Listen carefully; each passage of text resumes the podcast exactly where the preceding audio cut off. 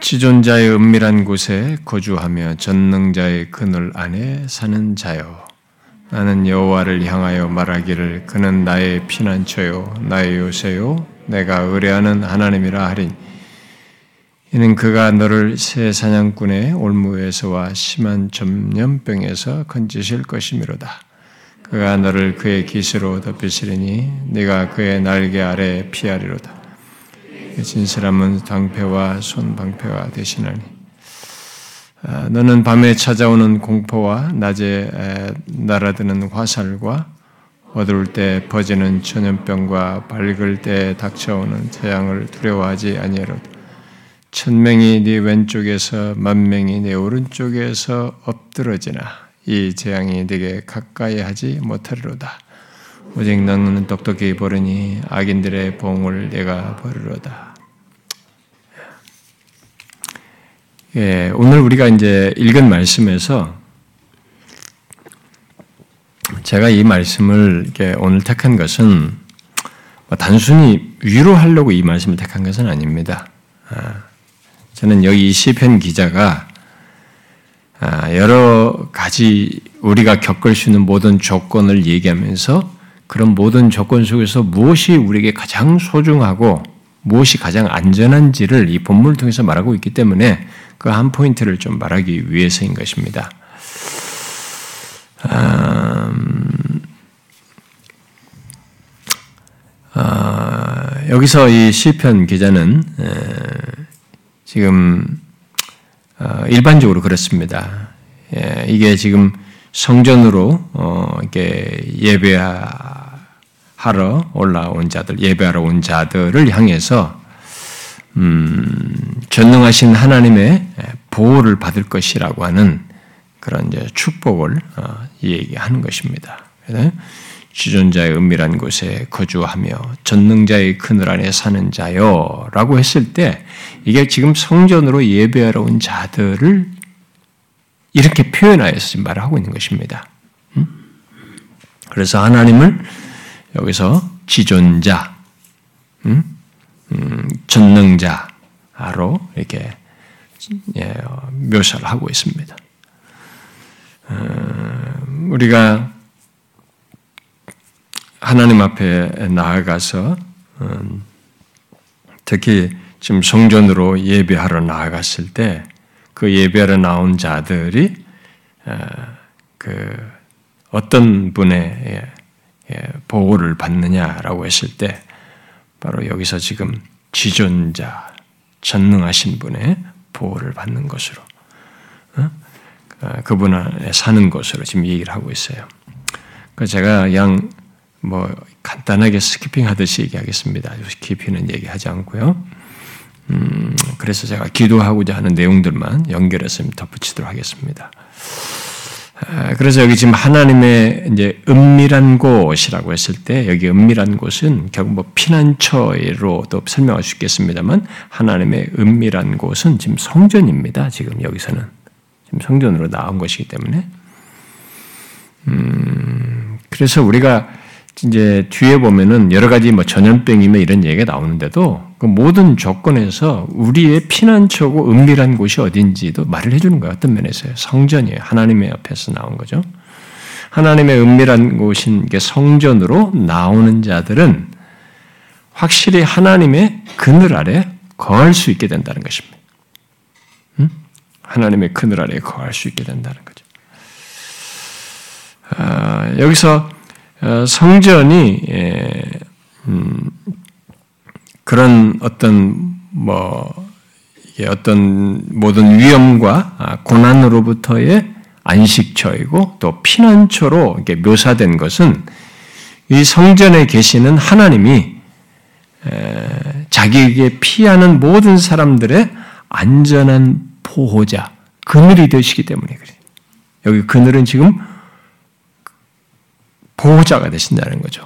여기 그늘은 뭐 우리가 일반적으로 보면은 이게 어, 고대 근동 지방은 해가 뜨겁잖아요. 그 뜨거운 햇볕 아래에서 그늘이 주는 보호가 있잖아요. 뭐 진짜 말도 못합니다. 그 뜨거운 데서 그늘만 싹 들어가도 확 따르거든요. 근데 그런 우리가 요나도 보면 되잖아요. 요나를 박는 그, 그 그늘 하나로 그렇게 행복했잖아요. 그 순간적으로요. 그런 것처럼 이 그런 면에서 그늘이 되기도 하지만 그것도 그런 의미도 있는데 어, 뒤에 이 사절에서 그가 너를 그의 기술을 덮으시니 네가 그의 날개 아래 피하리로다 이렇게 말을 할 때 이 사절에서 날개가 암시하듯이 지성소의 그 그룹의 날개, 음? 날개의 그늘을 가리키는 것일 수도 있어요. 네. 이두 가지를 다 함께 내포하면 더 적절하다고 봅니다. 그래서 하나님을 의지하는 자들에 대한 이런 하나님의 확실한 보호를 지금 설명하는 거죠. 하나님께 나와서 하나님의 은밀한 곳인 피는 은밀한 곳인 성전으로 나와서 그에게 그 피하는 자들은 그들에게 하나님께서 그렇게 의지하며 그에게 피하는 자에게 하나님이 확실한 보호자가 되신다 라는 것을 얘기하는 겁니다. 음, 우리가 이 세상을 살면서 어, 뭐 어떤 조건에 있든지 어떤 고난을 겪든지 어떤 위험을 겪든지 그런 모든 조건에서 인간이 확실한 피난처가 어디냐 한번 찾아보세요.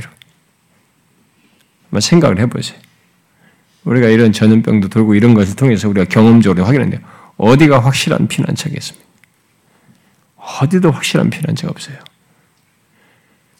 두렵고 불안하고 온전한 성격을 가질 수가 없습니다. 그런데 지금 여기서 성경이 말하는 거죠. 그러나 하나님은 확실한 피난처래. 자신이 자기를 피하여 자기를 의지하여 피하는 자에게 확실한 보호자가 되신다라는 것을 얘기합니다. 그것은 이 땅을 살아가는 하나님의 백성들 그렇게 했던 사람들에게 하나님이 어떻게 보호하셨는지를 그 위기나 어, 고난과 위험과 모든 어려움에서 어떻게 하셨는지를 보면 알아요. 우리가 이미 수련의 말씀에서 다윗의 걸 통해서 시편에서 통해 봤잖아요. 그러니까 진짜 끝날 것 같았잖아요. 뭐 완전히 뭐 끝난 끝난 상황이었잖아요. 그런데도 하나님이 보호하지 않습니까? 네, 진짜 하나님이 보자구나. 그걸 뭐 수도 없이 다윗은 경험하는 거죠. 응? 이번은 끝이다 라고 하는데도 결국 그렇지 않은 결론을 경험하면서 하나님이 그것을 증명하는 거죠. 여기서도 지금 얘기하는 겁니다. 하나님을 의지하는 자들에서 하나님의 확실한 보호자가 되신다라는 걸 얘기하는 거죠. 그리고 이 시편 기자는 그 여호와를 어, 말하기를 나는 여호와를 향하여 말하기를 그 여호와를 뭐예요? 나의 피난처다. 나의 요새이고 내가 의뢰하는 하나님이라고 고백합니다. 그렇게 고백하면서 어, 하나님께 나오는 성소로 나오는 예배하는 자들에게 확신을 더해주고 있는 것이죠.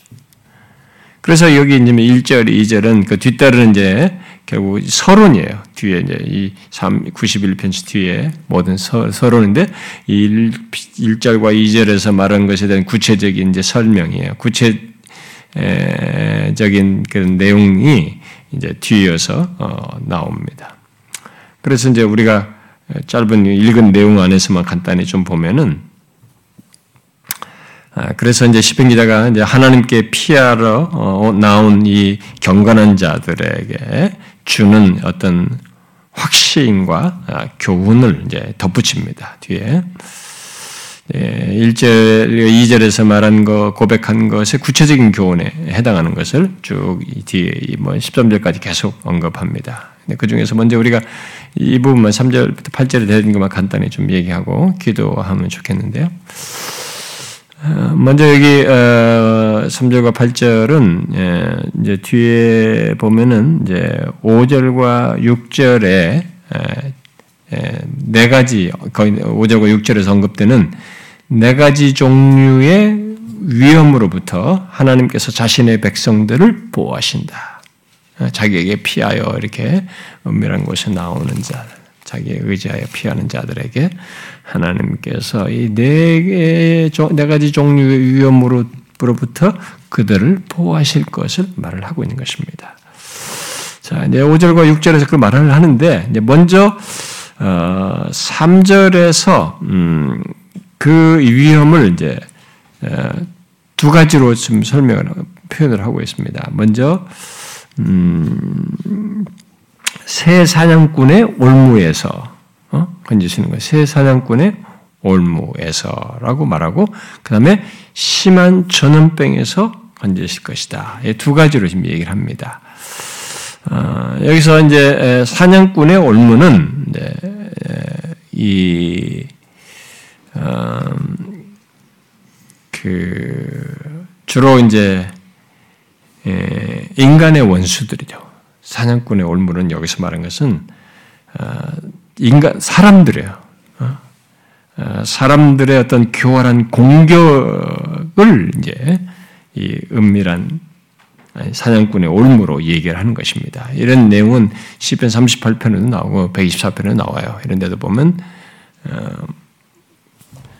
사람들이 놓는 올무인 것입니다. 잡으려고. 그러니까 우리가 인생 살면 직장 생활하든 뭐든 보면은 우리를 이렇게 올가매려고 또 어떤 사람들이 이게 올무를 놓거든요. 이게 딱 잡으려고. 근데 지금 여기서 이제 그걸 얘기합니다. 어떤 이 하나님 앞에 나오는 자들의 원수들이 어떤 이게 교활한 공격을 어, 하는 것을 하는 것과 관련해서 이 표현을 쓰고 있는 것입니다. 그리고 이제 거기에 극한 어, 심한 어, 전염병이라는데 여기 심한 전염병은 뭐 파괴적인 전염병을 얘기합니다. 그러니까 이제 뒤에 5절과 6절을 생각해 보면 모든 종류의 파괴적인 그런 질병을 일으키는 그런 모든 종류의 질병을 여기서 이렇게 두 가지로 말했다고 볼 수 있겠습니다. 자, 그렇게 하고 나서 이제 5절과 6절에서 3절에서 말한 이 위험을 이제 음, 더 이제 설명을 합니다. 음? 여기 지금 5절과 6절에 쓰는데 밤에 찾아오는 공포, 음? 그리고 낮에 날아드는 화살, 어, 그리고 어, 어두울 때 퍼지는 전염병, 그리고 밝을 때 닥쳐오는 재앙, 네 가지로 얘기를 하고 있습니다. 이 네 가지는 이제 음 이제 좀 간단히 먼저 살펴볼게요. 여기 지금 이제 밤에 찾아오는 공포라고 했는데 이 밤의 공포는 뭐겠어요, 여러분? 일단은 원수들의 공격을 말을 하는 것입니다. 그것은 뒤에 이제 뭐 64편 같은데 보면 이제 그런 내용이 나오는 연결된 병행구들이 나오는데 밤의 공포는 이 원수들이 지금 이제 잡으려고 이제 이 사람을 공격하는 것을 두고 얘기하는 것입니다. 음, 그리고 근데 그것이 이 사람에게는 진짜 공포스러운 거죠. 음? 언제 누가 그렇게 할 것이라고 생각하는 그러니까 사람은요 이게 정, 몰랐을 때는 괜찮은데 뭔가 이런 것이 있을 거라고 알고 있을 때 나를 공격할 걸 알고 있을 때는 이 공포심은 갑작스러워요. 어, 그래서 여러분 우리가 공황장애 뭐 이런 거 하지 않습니까? 사람들 안에 생겨나는 거예요. 내 안에 생겨나는 그런 묘한 정서죠. 진짜 막 그냥 어, 숨 막힐 것 같은 그런 공포심에 사로잡히기도 하고 막 이런단 말이에요. 어, 아무것도 아닌 것 같은데 평상시에 생각도 안 했는데 생각이 어떤 생각이 뭐라면서 그런 것에 대해서 막 함몰되면서 공포를 느끼게 되는데 지금 이 밤의 공포는 그런 원수들의 공격과 맞물려서 얘기하는 것입니다. 여기 지금 이제 또 어, 낮에 날아드는 화살은 아, 이 어떤 그 전쟁터 같은 데서 있는 거죠. 전쟁터에서 이렇게 갑작스러운 공격을 전쟁터에서의 갑작스러운 공격과 같은 것을 묘사하는 것입니다. 아, 어, 이들이 삶의 처지에서 그런 급작스럽고 그런 처지에 놓일 수 있는 누구든지 그들에게는 있을 수 있는 것이란 말이에요. 예. 전쟁터에서 갑작스러운 공격이 있는 그 장면을 지금 생각하는 거죠. 예. 낮에 화살은 뭐 다른 것이 아니잖아요. 이렇게 전쟁터에 나갔는데 갑작스럽게 막 화살이 쏟아져 나오는 거죠. 그러니까 갑작스러운 공격을 받는 그 장면을 지금 표현을 한 것입니다. 네, 그 다음에 여기 어두울 때 퍼지는 전염병이라고 그랬는데, 음, 그리고 또, 어, 거기에 덧붙여서 밝을 때 닥쳐오는 재앙이라고 했는데 뭐 이 두 가지는 음, 생명을 위협하는 질병이나 어, 이렇게 사람들의 많은 다수들을 이렇게 한꺼번에 어, 생명을 파괴시키는 게 전염병을 지금 얘기하는 것입니다.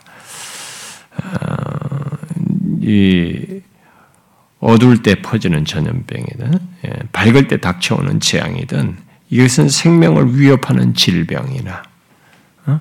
사람들에게 이게 전염병으로 생명을 위협하는 그런 것을 얘기합니다. 아, 여러분 이 성경에 보면은 전염병에 대한 얘기가 많아요. 여러분 그 구약의 레위기나 이런 데 다 보게 되면 특히 민수기 같은 경우에 바알볼 사건으로 들어오고 또그 그 민수기 16장인가요? 그거 있잖아요. 화로 어, 그때도 그렇고 하나님께서 막 전염병으로 죽게 합니다.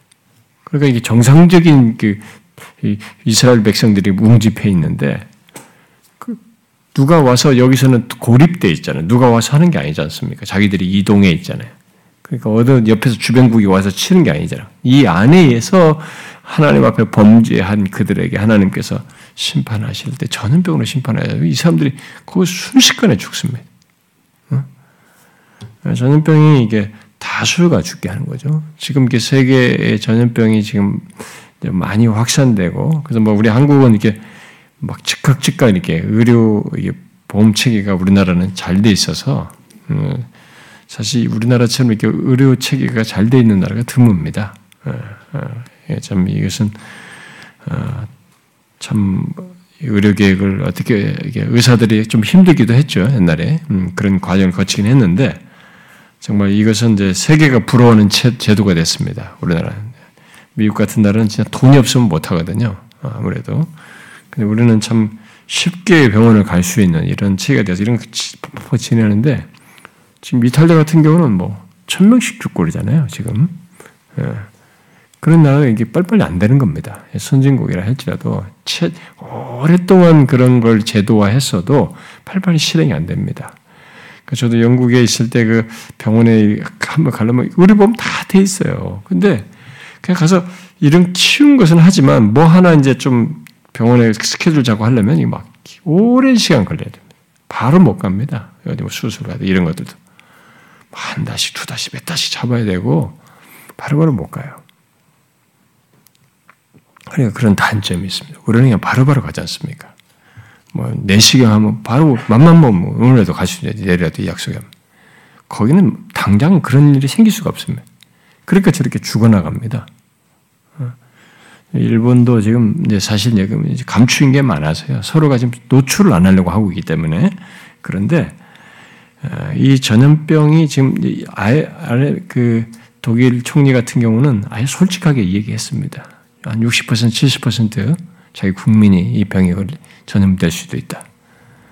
그러니까 뭐 이게 통제 안 될 거라고 본 겁니다. 뭐 세계 학자가 그렇게 말했잖아요. 벌써 미국에서 이미 보건학자가 이 얘기했습니다. 전염병 전문학자가 이건 어, 세계에 많이 퍼진다. 음, 쉽게 얘기 안 된다. 예, 많이 퍼지. 근데 이 전염병은 그렇게 무섭습니다. 이게 전염력이 있어서 지금 우리가 이제 경험하다시피 근데 아직까지 지금 우리가 의료 발달해서 사망자가 좀 덜하고 있습니다만 옛날 같은 경우는 그냥 죽어 나갔잖아요. 이렇게. 그래서 여기서 어둠의 전염병이라든가 예, 어? 어, 밝을 때 닥쳐오는 재앙은 이제 바로 그런 생명에 위협하는 질병이. 그러면 그 여기 이제 언급되는 그런 가운데서 그러면 잘 보시면 5절과 6절에서 이 시간을 시사하는 표현들을 잘 보시면 뭡니까? 밤, 5절에서 밤, 그 다음에 낮, 그 다음에 6절에 어두울 때, 그 다음 밝을 때.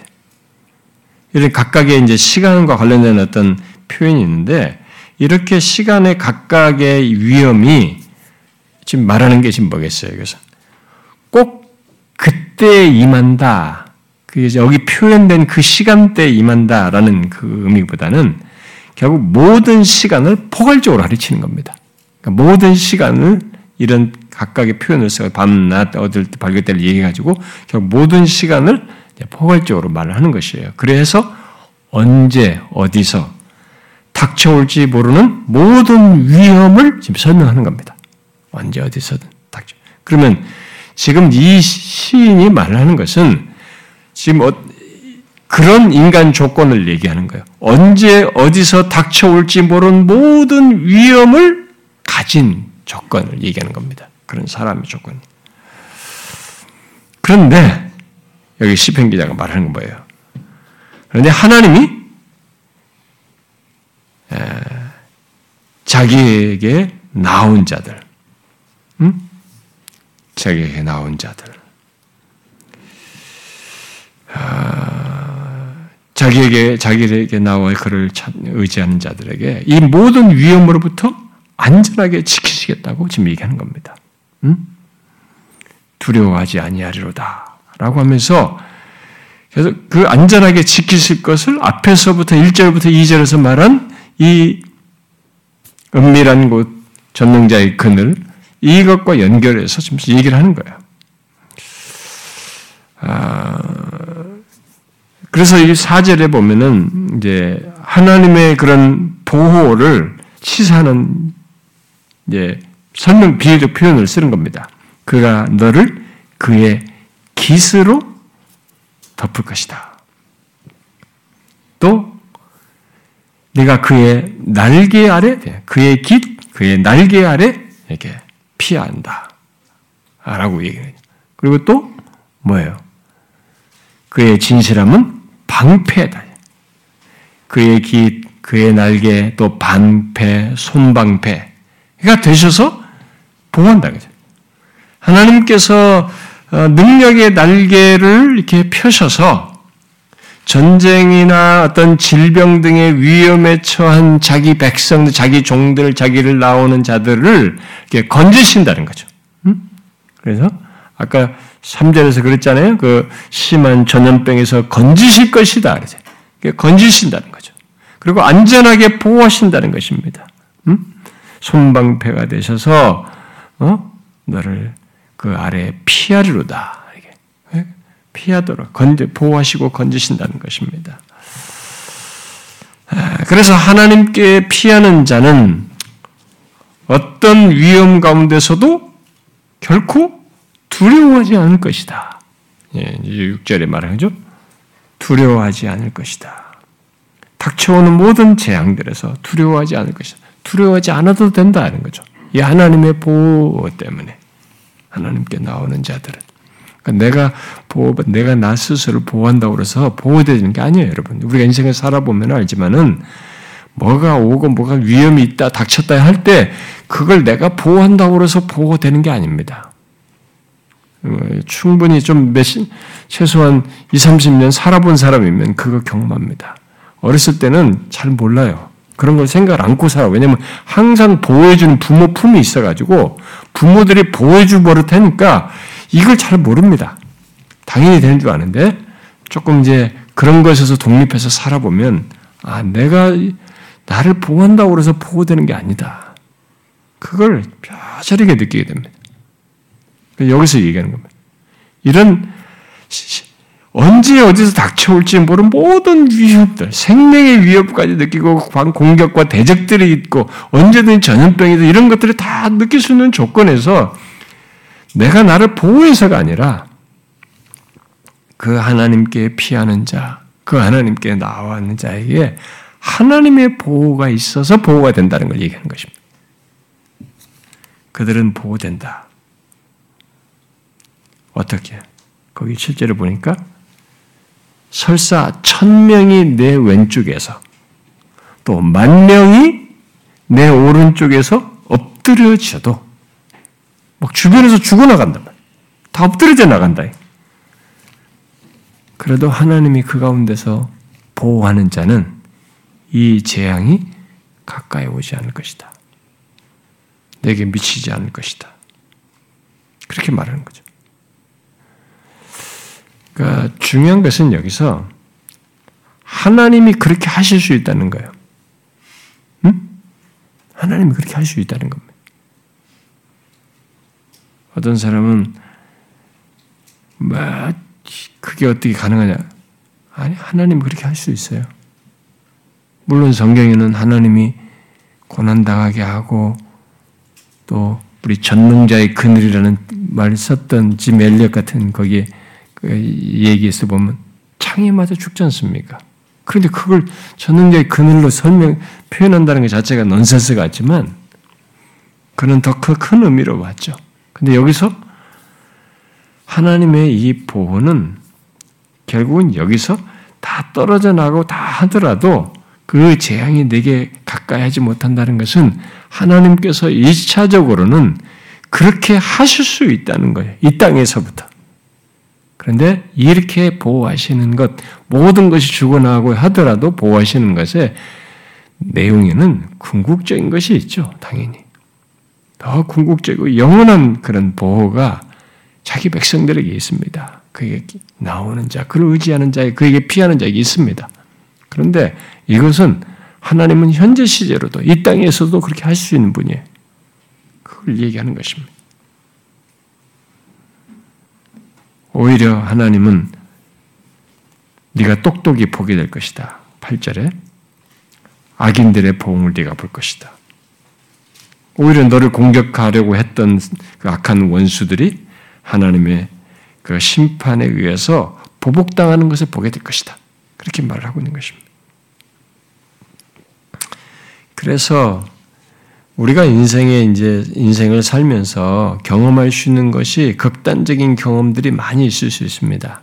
그게 사업이 망하든 어떤 뭐 내가 인생의 어떤 것을 좌절하고 실패를 하든 심지어 내 주변의 가족들의 큰 질병에 놓이게 되든 또, 또 내가 질병에 걸리든 또 심지어 죽음이라고 하는 그 극단적인 어, 위험 앞에 놓이든 어떤 질병에 뭐 전염병 오늘 같은 지금 같은 이런 전염병에 놓이든 이런 모든 극단적인 우리의 삶의 경험들을 한다 할지라도 사실상 이 91편의 기자가 말하는 것 중에 뭐냐면 그런 것보다 더 강력하고 확실한 것이 하나님입니다. 지존자의 은밀한 곳, 전능자의 그늘, 그분의 보호다. 그분의 보호가 가장 안전하고 확실하다는 것입니다. 이런 모든 것 속에서. 그런데 우리가 이번에 이런 것을 경험을 통해서 어떤 사람들은 이제 우리들이 약간 무엇을 하나님 앞에 노출하기도 했습니다. 이게 뭐냐면 이렇게 지존자의 은밀한 곳이 최고의 안식처고 그가 가장 안전한 것인데 전능자의 그늘보다 더 안전한 곳이 없는데 이런 어, 질병으로 인해서 우리가 이게 자기가 자기 스스로 보호하고 피하려고 하는 이런 모습도 우리들이 많이 노출해 버렸어요. 아, 그러면서도 정작 예배나 이런 데서는 두려워하고 모이는 것을 두려워하면서도 자기들끼리 뭐 지하철을 웅집해서 가거나 아니면 뭐 지하철을 팍팍하게 타고 가잖아요. 아니면 어디 카페에 들어 사람들이 막을 바는데 들어가는 데 가거나 어디 간 이런 것을 일상생활을 한단 말이에요. 하면서 이 예배는 이 어떤 연유로든지 우리가 두려워서든 피하게 되는 뭐 어떤 사람은 뭐 어쩔 수 없이 뭐 제재 속에 있는 사람들은 그런 경우도 있지만 자기가 얼마든 결정할 수 있는 이런 데서 하지 못하는 그래서 이 5절과 6절에서 말하는 이 네 가지 이런 위험으로 말하는 우리가 인생에 경험할 수 있는 최고 극단적인 모든 것에서조차도 보호할 수 있는 가장 안전한 보호처의 피난처인 하나님보다도 이걸 더 두려워하는 이걸 우리가 이제 노출해 버렸어요. 여기서 지금 7절에 그랬잖아요. 천 명이 네 왼쪽에서 만 명이 네 오른쪽에서 다 엎드려져도 하나님의 보호는 이런 것들을 넘어선다. 하나님은 그러시고도 남는 분이다. 시편 기자가 그거 하는 거죠. 그래서 지존자의 은밀한 곳에 바로 하나님 앞에 나오는 거지. 하나님이 계신 곳이 하나님을 의지하는 것이 가장 안전하다. 그걸 얘기하는 것입니다. 우리가 이런 경험을 통해서 이런 것에 대한 믿음이 노출된 거죠. 우리의 진정성.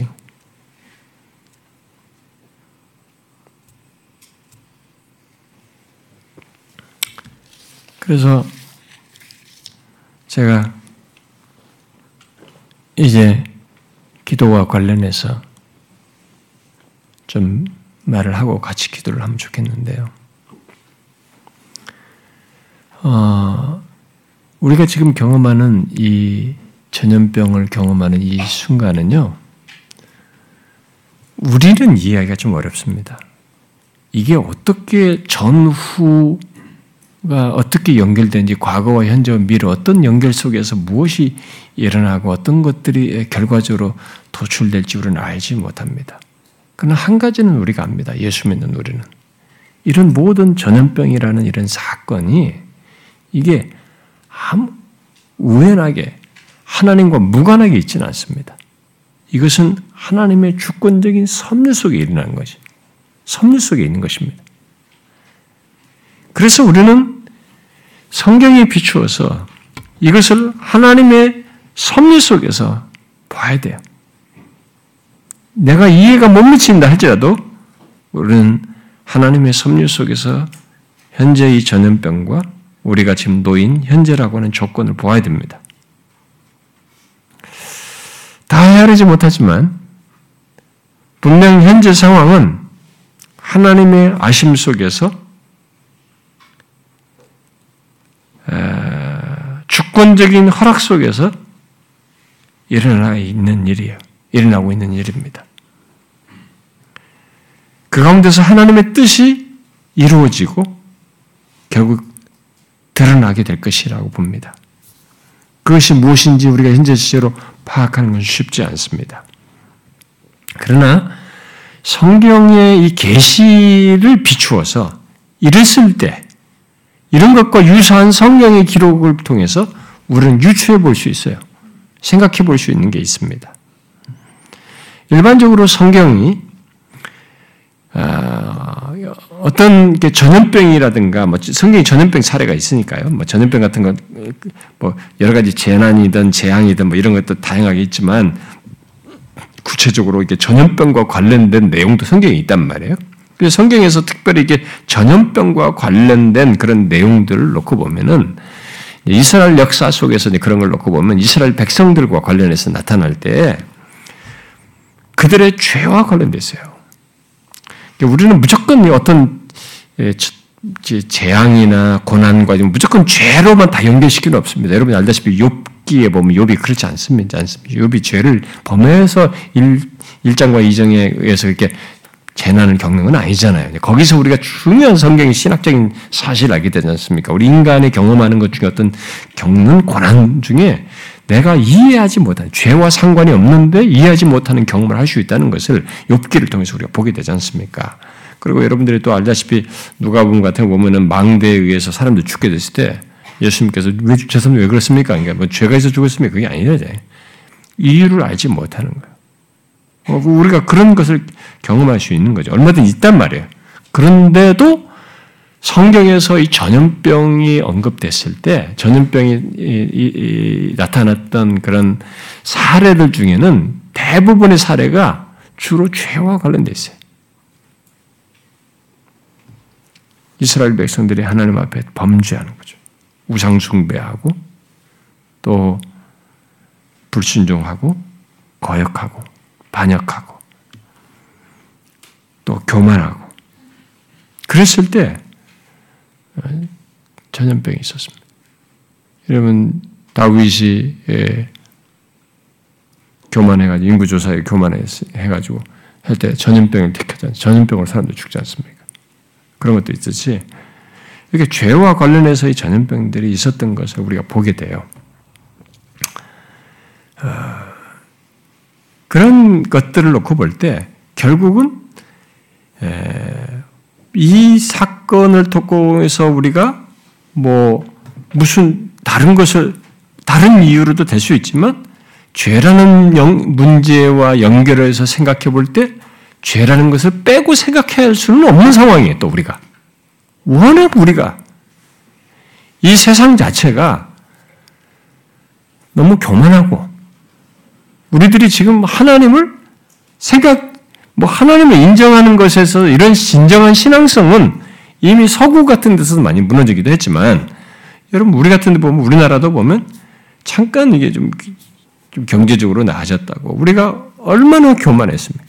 그러니까 보편적으로 우리의 이런 상황에서 이런 것을 통해서 한번 굳이 연관을 지어서 생각해 보자면 죄와 무관하게 생각할 수는 없어요. 우리가 죄는 너무 우리는 통제가 안 됐잖아요. 그동안에. 우리가 뭐 한국에, 우리나라가 너무 교만했고, 우리가 도덕적으로 타락하고, 뭐 이런 영적인 타락, 이런 얘기를 제가 우리가 이런 전염병이 있기 전부터 우리가 주일날 매달 나라를 위해서 기도할 때 이런 기도를 하자고 얘기했지 않습니까?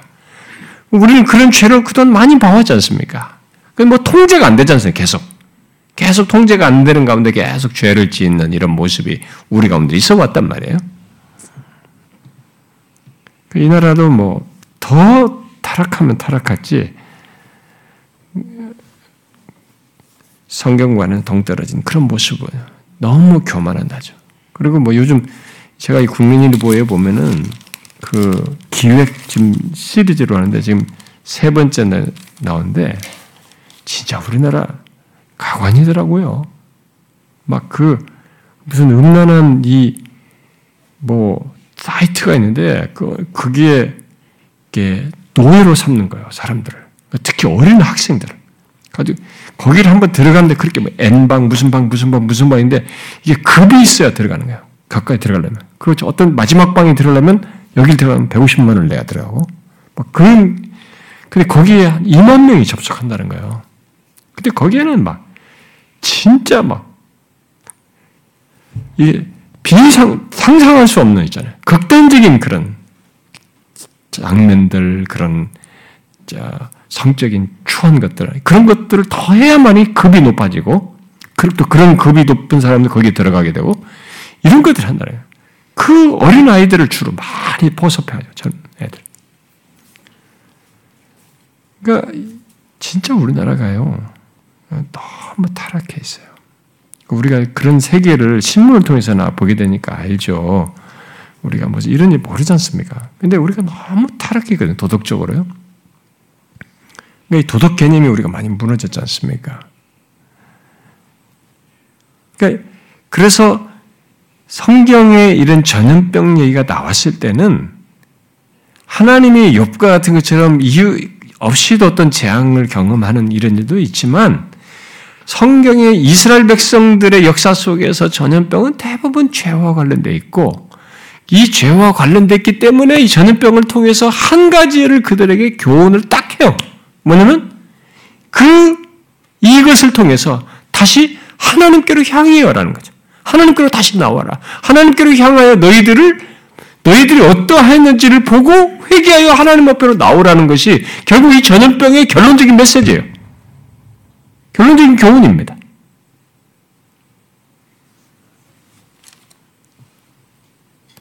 그래서 우리는 그동안에 뭐 나는 별것 없으니까 이렇게 하면서 넘어갈 수 있지만 나는 이런 계기를 통해서 하나님을 모르는 사람들은 어차피 저 사람들은 모를 거란 말이에요.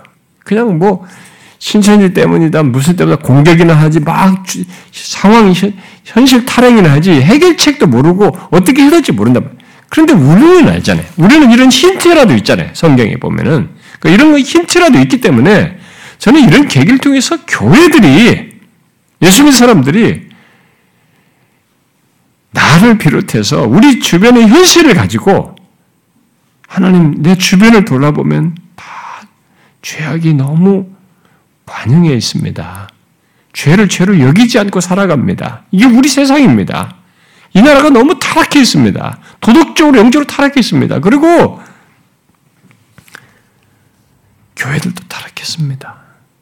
우리가 너무 교만해 있습니다.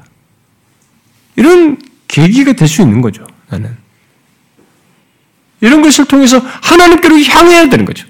하나님께 향하되 맹하게 향하는 것이 아니라 한 번 우리 자신을 살피는 겁니다.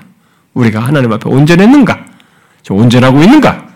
우리가 그동안에 무슨 회개를 하자 하지만은 저 내가 옛날부터 얘기했잖아요. 상황경이냐 모이고 한번 모이는 거 갖고 지금 회개가 되느냐 이게 금방 잊어버려요. 그게 아니고 실제적이단 말이에요. 내 삶에서 하나님이 인정이 돼야 된단 말이에요. 이분이 어떤 분이신지가 인정이 돼야 된다고요. 전혀 그게 안 돼. 그러니까 우리들이 뭔가 잘못하고 있는데 그동안에 교회들이 타락이 너무 심했잖아요. 응? 제 모습을 갖추고 있지 않았고 저 같은 목사들부터 타락한 목사들의 얘기가 너무 빈번하게 나왔고 진짜 너무 슬픈 거죠. 응? 누굴 탓하겠어요? 다 묶여 있는 자인데 내가 그 사람과 한 몸 돼 있는데 엮여 있는데 나 말고 누구를 이렇게 손가락 할 수가 없는 거예요. 이 문제를 우리 같이 끌어안고 하나님 우리의 모습입니다. 우리가 이렇게 타락해 있습니다. 주께를 향하는 거죠. 주께를 향하는 가운데 우리의 모습을 살펴서 그런 것을 하나님 앞에 회개하는 거죠. 실제로 성경의 사례들처럼 그 전염병이 있을 때 그것을 통해서 하나님께 향하여 결국 자기를 살펴 회개하도록 하는 결론적인 이해가 있었으니까 우리도 그 모습을 취하는 거지.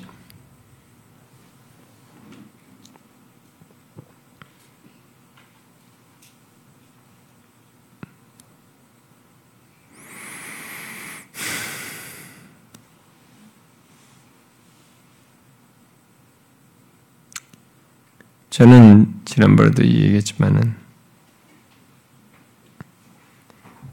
이런 신천지 같은 것이 이렇게 특수하는데도 나는 우리 교회들이 잘못했다고 믿거든요. 특히 저 같은 목사들이 잘못했다고 믿거든요. 저는 우리 목사들이 진짜 복음을 진리를 풍성하게 제대로 체계적으로 잘 가르쳤더라면 이러지 않았을 것이라는 생각이 들어요. 그러니까 너무 안 가르치는 거예요. 제가 오늘도 이, 이 국민일보에 나온 걸 내가 가지고 왔어요. 이, 이 사람이 이단 정보센터장인데 신천지의 표, 포교 수법을 통해서 우리가 신천지 반면 교사를 삼아서 다섯 가지 질문을 해봐야 된다는 거예요. 어, 유용한 얘기를 했어요, 이 사람이. 응? 다섯 가지가 뭐냐면 첫째, 우리에게 성경 공부가 재밌는가? 우리도 한번 질문해봐요. 신천지는 성경 공부가 재밌다고 한다는 거야. 그럼 오늘날 한국 교회들은 성경 공부가 재밌느냐, 이게. 그런, 재밌게 하면 성경 공부를 하느냐, 이게, 교회들마다. 또, 요한계시록을 잘 이해하고 있는가? 요한계시록 한 번도 30년 신앙을 해도 신천지, 어? 여기 보세요. 인천의 한 교회에서 30년간 신앙생활을 한 A 권사가 신천지 센터에서 3개월 동안 성경 공부를 했다는 거예요. 한 번도 한, 자기 교회에서 요한계시록을 들어본 적이 없다는 거예요. 아, 왜 요한계시록이 안 돼요? 우리는 요한계시록 성경 공부 과목이 있습니다만. 에? 그러니까 이런 걸로 농락당하는 거죠. 또, 가정과 교회는 참 사랑, 사랑의 공동체인가? 신천지에 신천지에 빠질 때 이런 것과 또 배경주로 관련되어 있지만 또 신천지에서 건지임 받을 때도 가정과 교회가 이게 사랑의 공동체로서 어, 이걸 경험하게 해주면 얘네들이 빠져나온다는 거예요. 음? 그것이 유일하게 그나마 걔네들 건질 수 있는 하나의 방법 중에 하나라는 거예요. 또 네 번째로는 성도들에게 교회에 대한 사랑이 있는가? 그러니까 이 교회 잘못된 것만 지적하지 교회에 대한 사랑을 모른다는 거예요. 그러니까 이 교회론이 형립이 안 돼 있는 거예요. 우리 한국교회 성도들이 교회에 대한 사랑을 모르는 거예요. 이게 개인 신앙만 하다 보니까 이게 타겟이 딱 되는 거예요. 신, 신전지. 그리고 다섯 번째로 인생을 걸 만한 도전적이고 가치 있는 일이 있느냐. 이런 걸 통해 반면교사 삼아야 되요 왜냐하면 신천지 신도들을 신천지 사람들을 인터뷰를 해보면 한결같이 신천지는 내 인생에서 무엇이었나 그 질문이 그들에게 있다는 거예요. 그건 50명을 인터뷰하면 50명을 하나같이 대답을 내는다는 거예요. 신천지는 내 인생의 모든 것이었습니다. 그렇게 말한다는.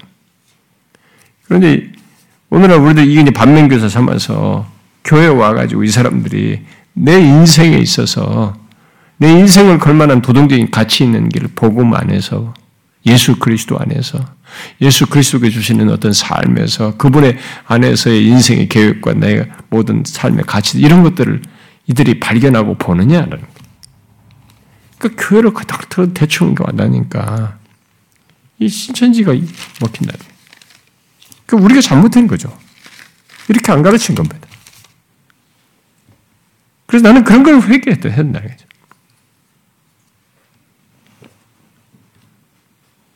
그래서 이런 계기로 하나님께로 향하면서 우리 자신을 살펴보는 거죠. 그때 내 개인뿐만 아니라 내가 하나에 묶인 연대성을 둔 한국 교회를 같이 생각해 보는 거죠.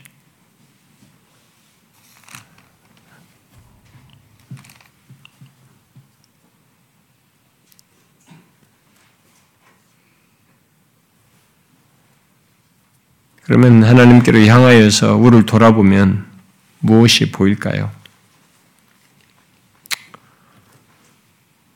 저는 먼저 우리들이 우리 한국교회 성도들 오늘날 우리 예수 믿는 사람들이 너무 하나님께로 향하지 않고 살아오지 않았나 이런 생각이 들어요. 여러분 예배가 통제되는 이런 경험을 통해서 생각도 해봐야 됩니다. 우리가 너무 하나님께로 향하지 않고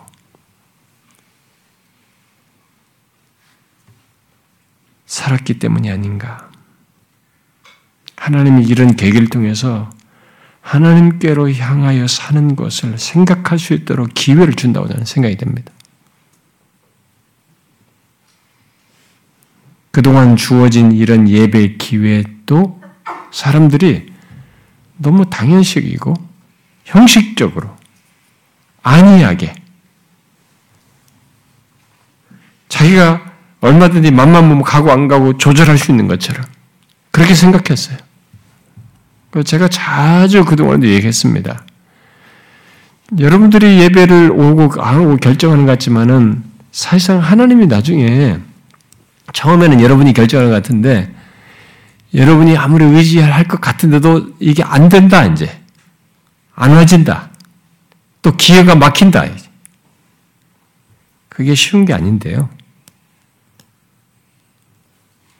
사람들이 그동안에 그런 것을 너무 쉽게 했는데 형식적으로 했는데 이제는 이렇게 뭔가 제재되는 자유롭게 못 드리는 이런 경험을 하는 것이죠. 이런 걸 통해서 우리가 하나님께로 어떠했는지, 하나님께 향하는 것이 어떠했는지, 하나님을 예배하는 것이 어떤지를 생각하게 만드는 거죠. 또 생각하게 되는 것은 허락된 우리의 삶이라고 하는 허락된 삶을 당연시 여기면서 너무 우리가 교만하게 살질 않았는가? 주어진 것을 감사하고 주어진 것의 복됨과 현재 평안의 가치를 알고 감사하는데 그런 것은 감사하지 않고 맨날 없는 것, 불편한 것 이거 가지고 시비 걷고 불, 불, 어? 불만 터뜨리고 이러면서 살질 않았는가? 이런 계기를 통해서 우리가 그런 것에 대해서 반성하게 되는 거죠. 또, 뭐 제가 그냥 툭툭 써본 거예요. 올라오기 전에. 혼자 잠깐. 우리들이 그동안 교회됨의 가치, 교회 공동체 속에서의 예배나 교제나 또 허락된 은혜의 방편들을 너무 당연시이고 또 가볍게 여기진 않았는지. 우리가 이런 계기를 통해서 결코 그게 당연한 것이 아니라 교회의 이 교회됨의 가치라는 것이 이 공동체 교회 공동체 속에서의 예배와 교제와 이 허락된 은혜 방편이라는 게 이게 날이면 날마다 맨날 있는 것 같은데 그게 있고 없고가 얼마나 큰 차이가 있는지 경험하는. 지난번에 한 집사님이 왜, 왜, 어, 제 저한테 전화가 왔어요. 우리, 우리 교인이 아닌데. 자기는 이거 매주 이렇게 이렇게 몇 주도 안 됐는데 지금 이렇게 예배 드리니까 영상으로 집에 드니까 이게 너무 멍하다는 거야 이게. 뭐 예배 드리지 그날도 주일라도 멍하고 하여튼 자기 너무 힘들다는 거야. 이거 교회도 못 가고 뭐 이렇게 하니까 너무 힘들대. 여러분 교회됨의 가치를 사실 이번 계기를 통해 조금 알게 된 사람들이 있어요. 물론 뭐 어떤 사람 신앙도 없는 이런 사람들은 있으라 많아. 이 차이도 모르고 오히려 더 편안해. 이럴지도 모르겠어요. 어떤 사람들이. 그 사람들은 내가 볼 땐 비정상적인 사람들이에요. 어? 그 사람들은 정상적인 신앙자들이 아닙니다.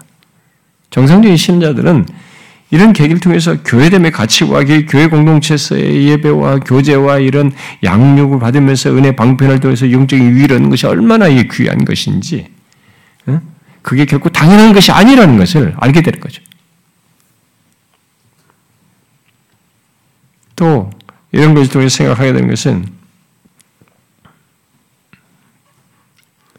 과연 내가 그동안에 하나님을 향해 또 예배를 향해 교회를 향해서 사모함이 있었는가 하는 질문을 하게 합니다. 아, 내가 하나님 그동안에 사모함이 있었나? 그런 것도 없이 그냥 왔다 갔다 하질 않았나? 사모함을 느끼게 되는 이런 경험을 통해서 생각하게 만드는 거죠.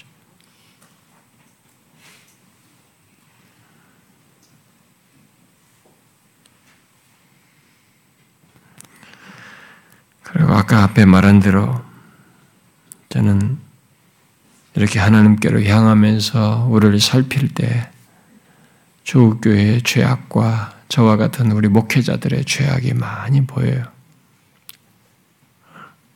생각하게 됩니다. 그리고 이 나라의 경제적인 교만, 조금, 조금 경제적으로 나아졌다고 그것으로 너무 교만한 우리나라.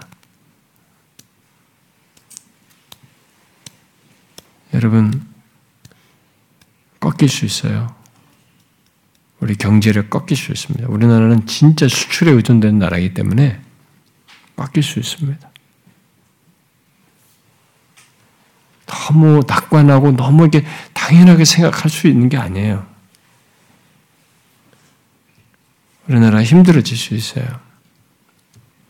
이게 오래되면 더 힘들어진 겁니다. 세계가 다 중국이랑 엮여 있기 때문에. 우리나라 혼자 자를, 자랄 수 없습니다.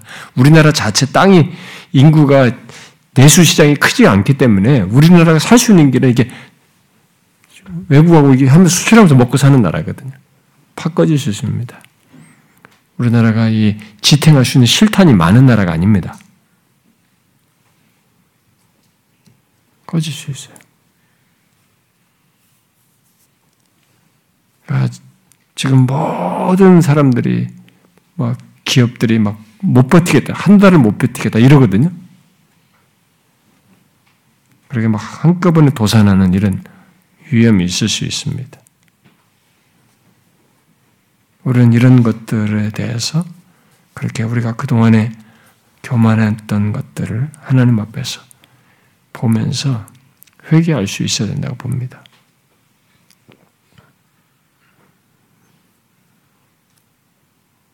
저는 이번 이 전염병을 계기로 이런 우리 자신들을 보면서 하나님께도 회개하면서 동시에 제가 주일날 말씀 서두에 또 말한 적이 있습니다만 더 무서운 바이러스를 함께 생각해야 돼요. 그 죄의 바이러스입니다. 지금 잠시 우리에게 육체적인 위협이 되는 이 코로나 바이러스에 우리가 이렇게 예민한데 죄 바이러스에 대해서는 우리가 별로 이게 예민하지 않아요. 근데 이 죄 바이러스가 얼마나 무섭습니까?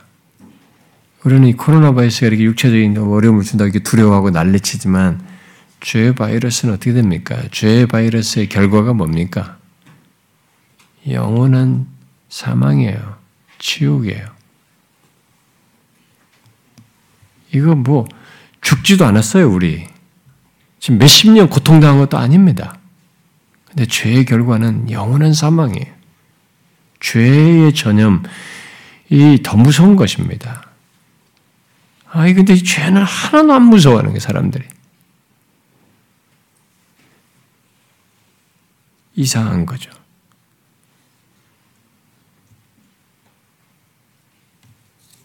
우리는 이 코로나 바이러스가 빨리 잠잠해지고 안정되기를 기도해야 하겠지만 사실은 그것보다 하나님 앞에서 이 코로나 바이러스를 보면서 더 무서운 죄라고 하는 바이러스를 죄에 대해서 우리가 어떠한지를 살펴서 회개하고 경성해야 됩니다. 저는 그것이 우리에게 선행적으로 있어야 된다 봐요. 빨리 지나가고 빨리 여기서 좀 위기만 하고 여기서 벗어나는 이것만 하는 것은 아니에요. 저는 이것보다 먼저 하나님 앞에서 우리 자신을 살펴 하나님께로 향하는 가운데 이 죄의 바이러스가 창궐하고 있는 우리의 현실을 더 먼저 하나님 앞에 회개하면서 경성해야 된다고 믿습니다.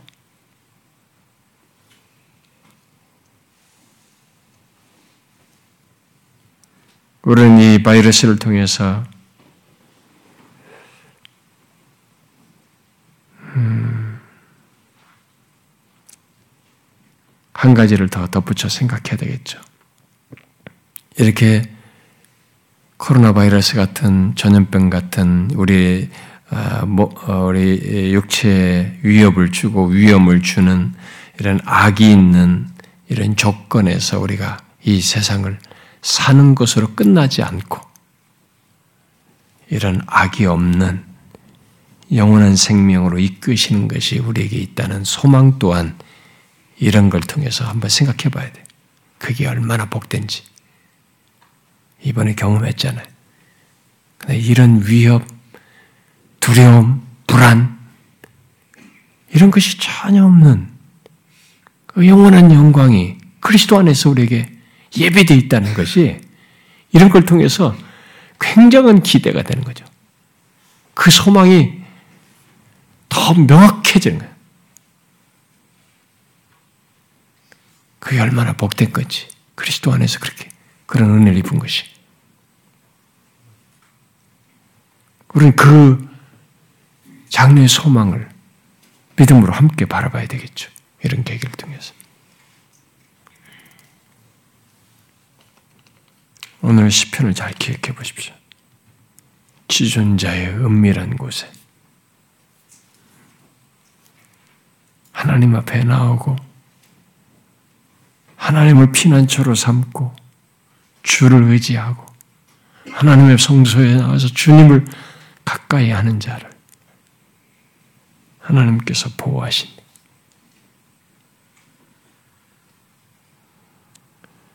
우리는 그러하신 하나님께 너무 배은망덕했습니다. 너무 엉망이었습니다. 우리 개개인은 어땠는지 모르겠습니다. 우리 자신과 우리들, 우리 한국교회, 그리고 이 나라의 무지한 이 나라 이 백성의 죄를 하나님 앞에 회개하면 좋겠어요.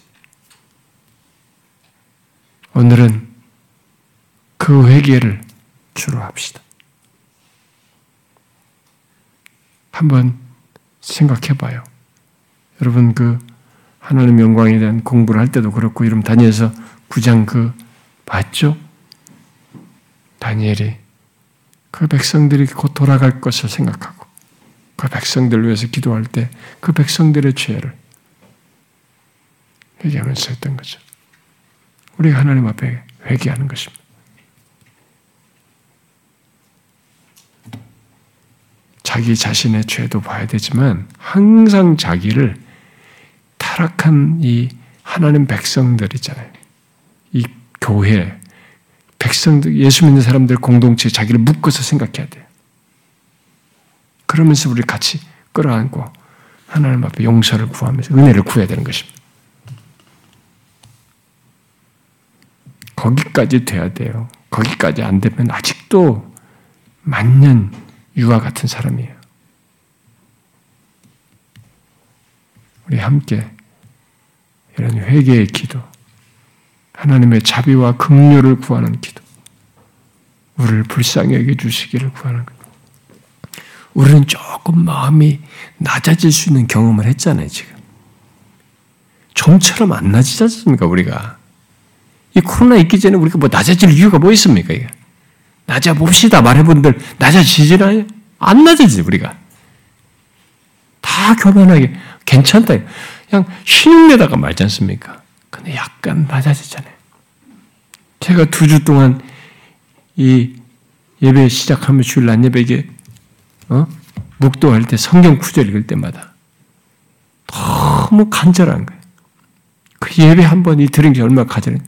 지금 예배에 제약받는 조국 교회 그런 교회들이 우리가 그런 걸 경험한다는 것이 너무 슬퍼요 또. 그러면서도 하나님 앞에 드리는 게 얼마나 감사한지. 그 구절 한 구절의 내용이 얼마나 와닿는지. 우리가 좀 마음이 낮아졌잖아요. 이때 하나님 앞에 구하자고요. 우리의 죄를 구하고, 이 나라의 죄악을 구하고, 특별히 하나님 앞에 범죄한 이 조국교회, 먼저 믿은 우리들, 또 저 같은 목사들, 우리들의 죄를 구하고, 우리 교회 안에서도 죄가 있을 거예요. 교만한 우리들의 모습이 있을 겁니다. 개인적으로도 있을 거예요. 그걸 하나님 앞에 구하면서 하나님의 자비와 긍휼을 구합시다. 하나님 불쌍히 여겨 주십시오. 이 계기로 하나님께로 다시 진정으로 향하는 우리가 되게 해 주십시오. 그렇게 구합시다. 혹시 지금 뭐 집에서 예배 드리신 분들이 있다 그러면 여러분들도 그 현장에서 가족과 함께 진지하게 신실하게 기도할 수 있기를 바래요. 같이 회개하는 게. 자, 기도합시다 우리.